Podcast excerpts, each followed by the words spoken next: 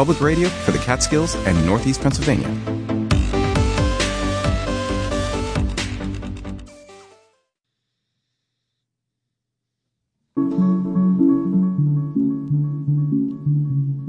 Live from Radio Catskills Studios in Liberty, New York, this is the Local Edition. News and information keeping you connected in the Catskills and Northeast Pennsylvania. I'm your host, Jason Dole. Thank you so much for being here with me tonight. Coming up, we've got a couple of live guests. We'll be getting the latest news and headlines from the River Reporter. Ruby Raynor joins us live coming up in just a few minutes. We'll also get an update from citizens concerned about a planned development in Swan Lake. But first up, we've got some road news for New York State, where Governor Kathy Hochul and the Department of Transportation have announced the renewal of 66 state roadways that have been impacted by extreme weather, including roads here in Radio Catskills' listening area. State leaders met at the DOT Waterford Fleet facility on Monday, where they unveiled $100 million in state investments into the roads. State Department of Transportation Commissioner Marie Teresa Dominguez laid out the planned road work. Samantha Simmons has more. The funding will support the repaving of nearly 568 lane miles across 66 locations set to begin in the spring. Dominguez says keeping roads clear is a 24/7 job, and while a heavy emphasis is placed on roadway management during winter storms, the work continues after the storm passes. The impacts of climate change have become so severe that our workload is indeed increasing. Not only are we preparing for the snow and the incoming weather that's coming our way, but we're also preparing for what needs to happen in the spring when the damage to the roadways in terms of extreme high temperatures, low temperatures, freezing, thaw, that cycle takes a toll on our infrastructure. Governor Hochul says the infrastructure improvements will improve roads' lifespan and make them more resilient. The Democrat said the investment could lead to increased tourism. Acting Thruway Authority Executive Director Frank Hoare says most of the year is spent preparing for the winter. He says the investment, which is part of a $32.9 billion five-year capital plan, helps keep safe and convenient travel available to New Yorkers and people from other states and countries. This was a process that started months and months ago. We started prepping our vehicles, inspecting them, making sure that they will do the work that we need to do them in a safe manner.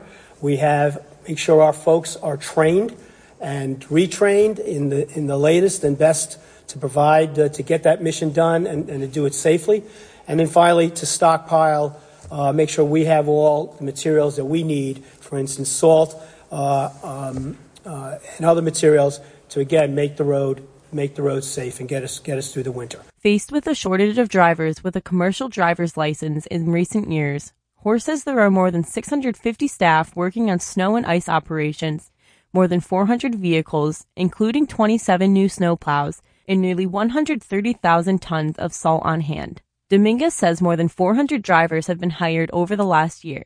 She adds that the DOT is offering on-the-job training, meaning you don't need a CDL to apply. Division of Homeland Security and Emergency Services Commissioner Jackie Bray says, while local and state governments are doing their best to keep the roads clear, drivers should make a plan to keep themselves safe if they get stuck on the roads. That includes things like extra batteries, extra blankets if you haven't yet put your snow shovel in your car, or a blanket in your car, or some snacks in your car, or a flashlight in your car. Today is a great day to do that. Make sure you've got, cell phone chargers, know who you're going to check on. Dominguez encourages everyone to be safe this season. When the governor calls for you to stay off the roads, when your local leaders and emergency officials say stay off the roads, please stay off the roads. Give DOT and our local DOT public works partners a chance to do the work that they do, clearing the way to keep all New Yorkers safe. Reporting from Waterford, Samantha Simmons, WAMC News. And thank you to Samantha Simmons and at New York Public News Network for that report. And just as a reminder, especially following Commissioner Bry's warnings there, that on Monday, just 2 days ago, Derek Kirk on this program reported that there were 18 to 24 motor vehicle accidents in Sullivan County following the first significant snowfall that we had last week. So that's worth keeping in mind before the next snowfall reaches us. And you never know when that might be, when it's wintertime. But now, as far as how much of that $100 million will go towards fixing roads in the Radio Catskill listening area, here's some of the repairs that are happening in our area. In Sullivan County, $500,000 will go to resurface Route 52 from Schoolhouse Road to east of Willie Avenue in the village of Jeffersonville. And $300,000 to resurface Route 97 near Barryville from about a half mile east of Van Tile Road to the Orange County line, the town of Lumberland. In Orange County, and right in that area there, $8 million to resurface Route 42 from Wilson Road down to the Sullivan County line near Hawk's Nest and Sparrowbush. In Ulster County, $2.5 million resurfaced Route 208 from Edgewood Drive to Route 4455 in the towns of Gardner and New Paltz. And in Delaware County, nearly $700,000 will be used to resurface Route 30 between Route 17 and Route 206 in Hancock and Colchester. So that's an update on the road situation. Now for our weekly news roundup for the River Reporter, we go to the River Reporter's own Ruby Raynor joining us live on the phone. Ruby, welcome back to the program. Hey, Jason. Thanks for having me. So let's get right into it. I know that you have a piece in tomorrow. Is your piece about the IDA in tomorrow's paper? Yes. Okay. And so let us know. So this is for Sullivan County. Is the IDA is taking over county grants? Yes, correct. So in last week's meeting, the Sullivan County Legislature agreed to transfer the administration of revolving loan funds from the Sullivan County Planning Division to the Sullivan County Industrial Development Agency. So in essence, it just basically means that the administration of these specific loans, which were offered by grants from the USDA and the Housing and Urban Development Fund, will now be administered not by the county, but by this industrial development agency, which is, just to be clear, it's neither a nonprofit nor a government associated organization. It's something called a public benefit corporation, so it is private. And does what you just said there fully explain what a revolving loan fund is? Yeah, so these revolving loan funds are... They were issued through grants, like I said, from the USDA and the Housing and Urban Development, actually as far back as 1997, and they offer reasonable loans with reasonable interest rates to applicants that might traditionally have been shut out of other loans from banks, so that they're business loans, and they're for businesses, agricultural businesses, Main Street businesses that people can apply for. So the thought process was for why these loans should be managed by the IDA rather than the county, according to Heather Brown, the county's planning commissioner, is that they would be able to have better capacity to reach more people. These loans it's been 30 years almost now, and they still have funds to offer more of these loans. So they want to make sure that these loans get out to people. Wait, you're saying it's been 30 years? Does that imply that? Are you saying that there's more funds that could have gone to people that didn't get to people in past years?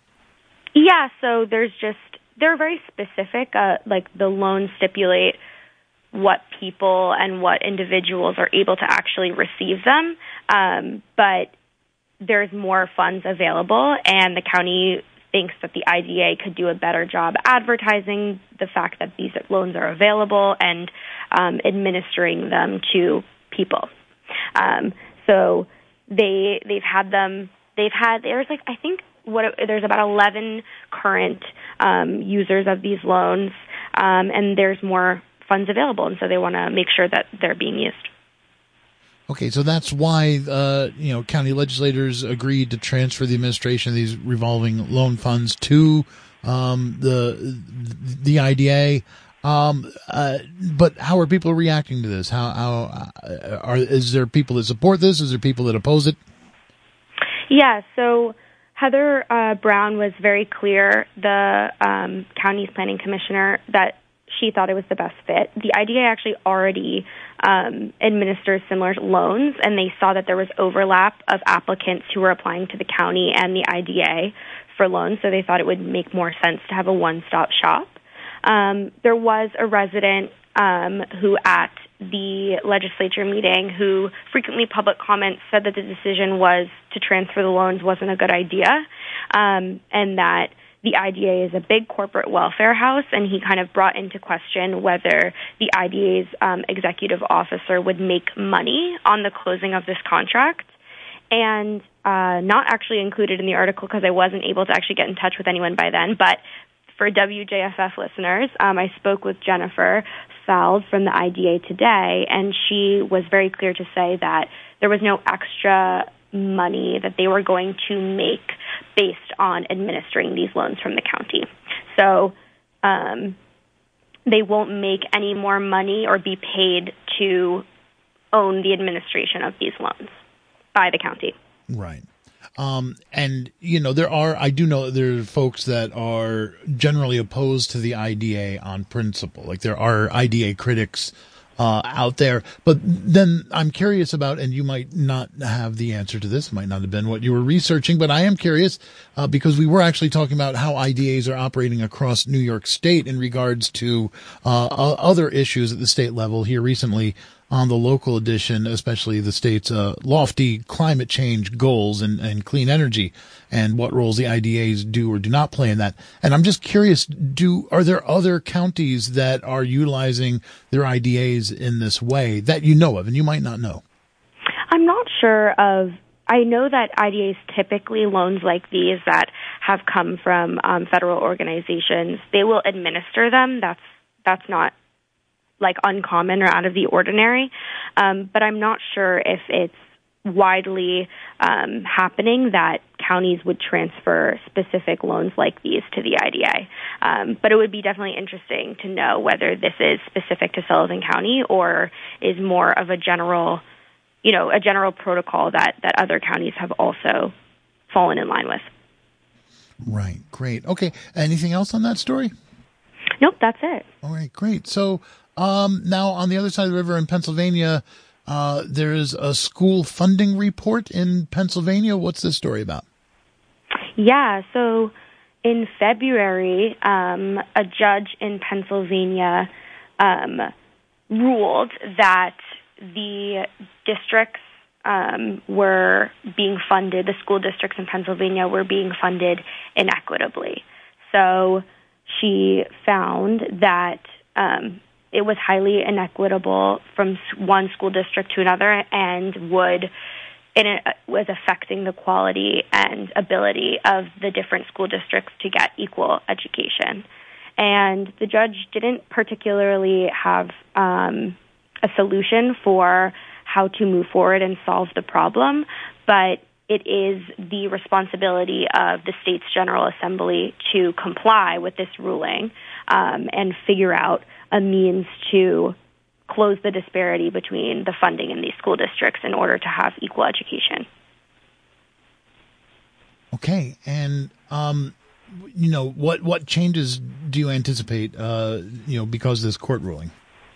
Yeah, so it's a little bit of everyone is trying to, it seems, figure out the best solution. So the General Assembly and specifically the governor, Josh Shapiro of Pennsylvania, employed Pennsylvania Policy Center, which is a nonpartisan research and policy institute, to recommend to the Assembly what they might think a good way to deal with this issue that they are now by law needing to fix. So the Pennsylvania Policy Center took a look at the situation and the inequity in the different funding for the school districts, and they concluded basically that raising school taxes was a political non-starter, and that the funding needed to make schools statewide more equitable must come from the state. So the state, in other words, needs to find the funds rather than the specific school districts that have less funding to raise their taxes. It would be it would be too much of a burden on those specific places to be able to take that on, and so the state would need to find the funding to make it more equitable from somewhere. Okay, well, thank you for that report. And then back to Sullivan County. I know that the warming centers are set to reopen. Do you have details on that? Yeah, so important for everyone to know that Sullivan County opened its 2 warming centers last week in Liberty and Monticello. The one in Liberty is at the United Methodist Church, and the one in Monticello is at St. John's Episcopal Church. And those were the same 2. There was 2 last year that were also open, but the Health and Human Services Commissioner for Sullivan County, John Little, said that it's going to be especially important this year because of the sharp increase in evictions in recent months, which was so it's especially just particularly important that there are these warming centers for those who are unhoused and experiencing housing insecurity to be able to get warm. And through this kind of led to a little bit of an investigation, and that it is very true that Sullivan County does in fact have quite an issue with eviction rates spiking. So, yeah, we've got some of the highest eviction rates in the state, actually. Yeah. Sullivan had the 6th highest eviction rate in New York State in 2022, and also the 4th highest rate of evictions from 2019 to 2022, which is because there was a lot of moratoriums during COVID placed on eviction and assistance for housing, and without those, eviction rates across the state have gone up, but particularly as the 4th highest, rate of increase in Sullivan County. So it's definitely a particular issue here, and it's something that the River Reporter is going to look more into, trying to discern why exactly it's much higher than other counties. You know, and I'm sorry, I'm forgetting now who you said. Was this the Health and Family Services? Or was this John Little making this connection between the evictions? Yeah. I mean, that's interesting. That's like the head of Health and Family Services, like pointing this out for the county. At that time, was anything else said about the housing crisis in Sullivan County? Yeah, so he mentioned the increase in eviction in recent months. And then he also mentioned the shortage of affordable and supportive housing in Sullivan County. So it's definitely an issue that's been identified by Little, and is something that, as we've talked about here, is a county-wide. I think people are looking for solutions for the housing issue in the county. And this is something that we reported on in depth here on Radio Catskill on the local edition. And I invite listeners to look to wjffradio.org, go to our website to see past episodes of the local edition and to sign up for the local edition podcast, because we've been on top to make sure you never miss any edition of the local edition, because we've been on top of this issue, and I've done some extensive reporting on this. I'll be interested to see what you find as you continue to look in this, because this is one of the biggest stories in our area, is the housing situation. Definitely. All right. Well, Ruby, I want to thank you so much for taking the time to talk to us tonight. Yeah, of course. Thank you so much. All right. We're going to take a quick break. When we come back, we're talking about the planned unit development called Lake Hills Estate that could be in Swan Lake. Stay with us.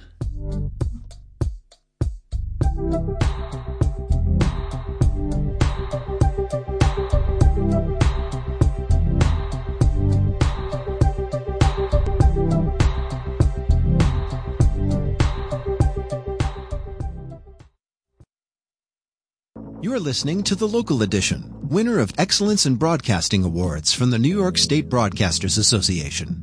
Radio Catskill. Listen local.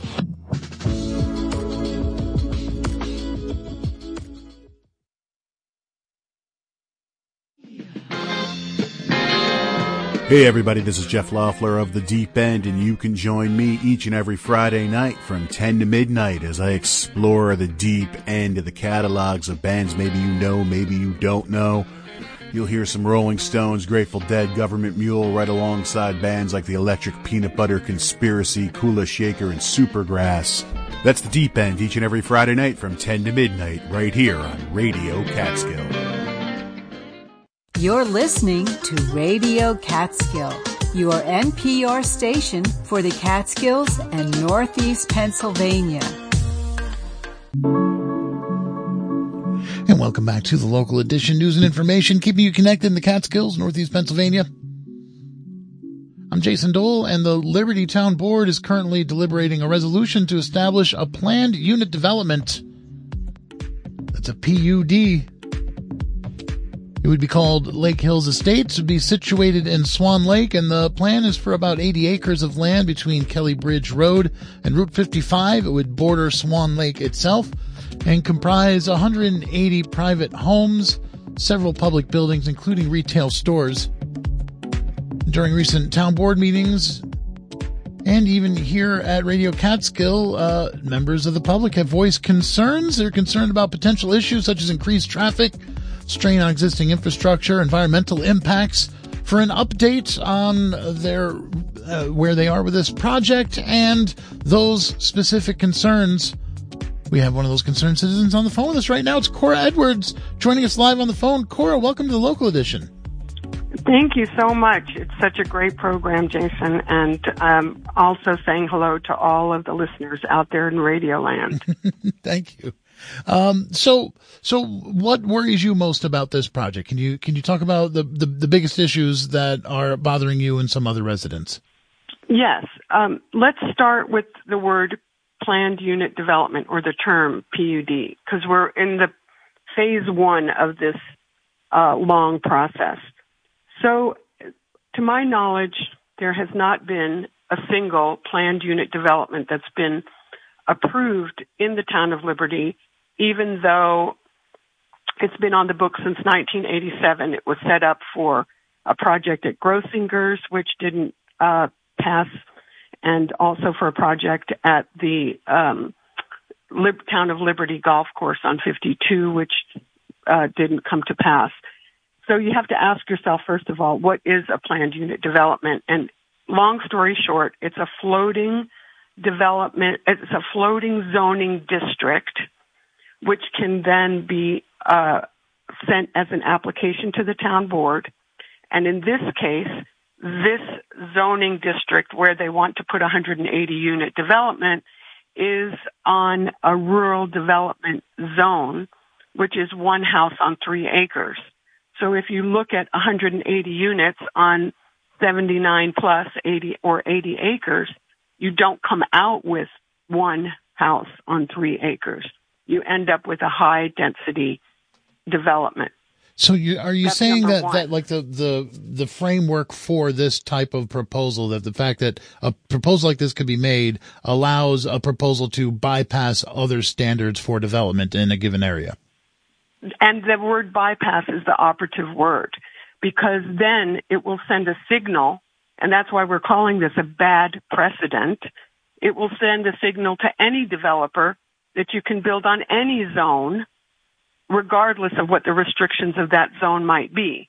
So you may be living in a rural development zone, or you may be living in an agricultural conservation zone, and you find out one day that the town board is considering a planned unit development in your neighborhood.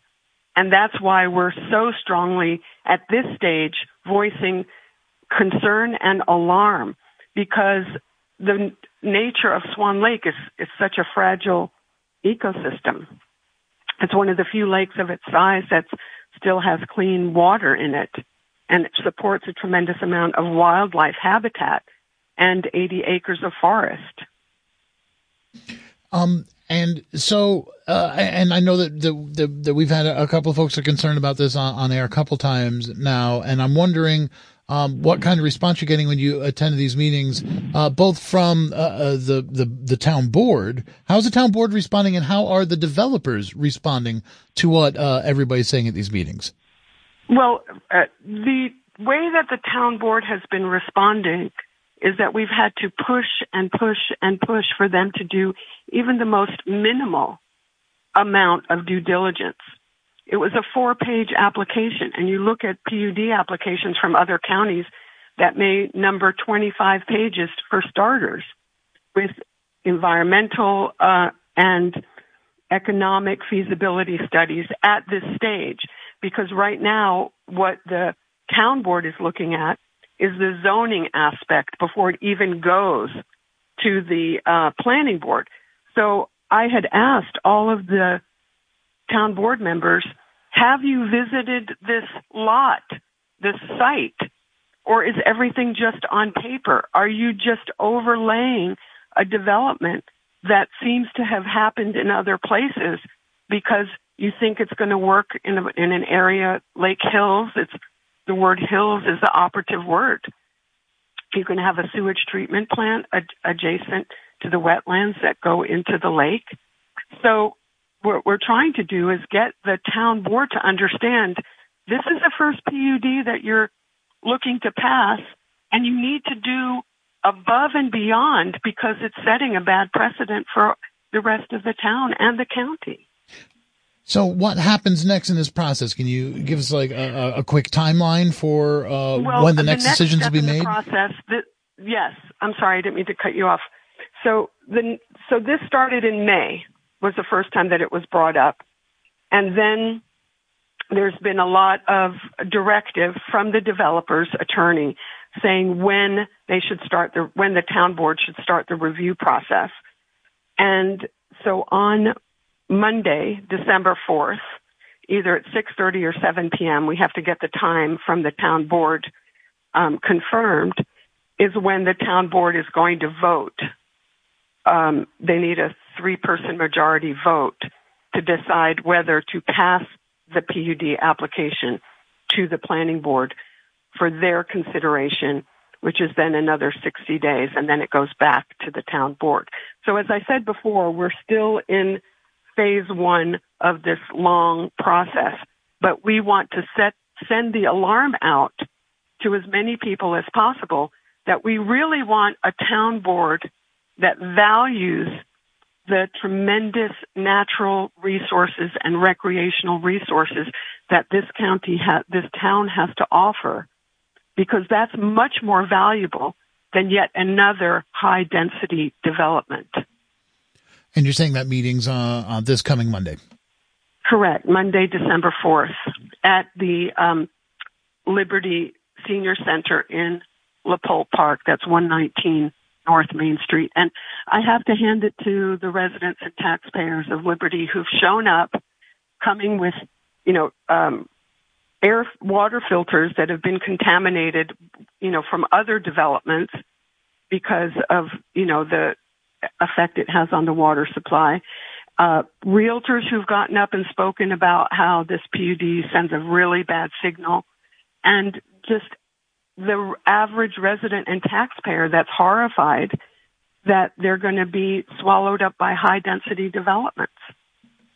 And we're going to have to go in just a minute, but I wanted to ask you real quick, if the Sure. developers modified plans so that they comport with existing zoning and address other environmental concerns you have, would you be more amenable to a project like that? If, and this is a big if, Jason, the current zoning is 1 house on 3 acres. Does that fit with their profit motive? From 180 units to what would ostensibly be 1 house on 3 acres. That's a completely different kettle of fish. And they still have to go through all of the Department of Health, Department of Environmental Conservation, the U.S. Army Corps of Engineers, the Delaware River Basin Commission, because all of these authorities, governmental authorities, have oversight on Swan Lake. All right. Well, I want to thank you so much for giving us this update and letting us know how you feel about this. We're going to have to go in about 10, 15 seconds. Is there anything else you want to let folks know? Well, if you can tune in on Monday, I think we'll probably have it on a live feed. Okay. So the board meeting that's happening if people can't attend in person. Cora Edwards, thank you so much for taking the time to talk to us tonight. Jason, you guys are great, and thank you so much for inviting us. We really appreciate it. Thank you. Well, that's going to be it for the local edition. Do stay tuned. Thank you for listening here, first up, but do keep listening online at wjffradio.org as well. Or ask your smartphone, your smart device to play Radio Catskill. Coming up at 7 o'clock, we got the Retro Cocktail Hour. Before that, it's news from the Daily. Right here on Radio Catskill, WJFF Jeffersonville, W233AH Monticello.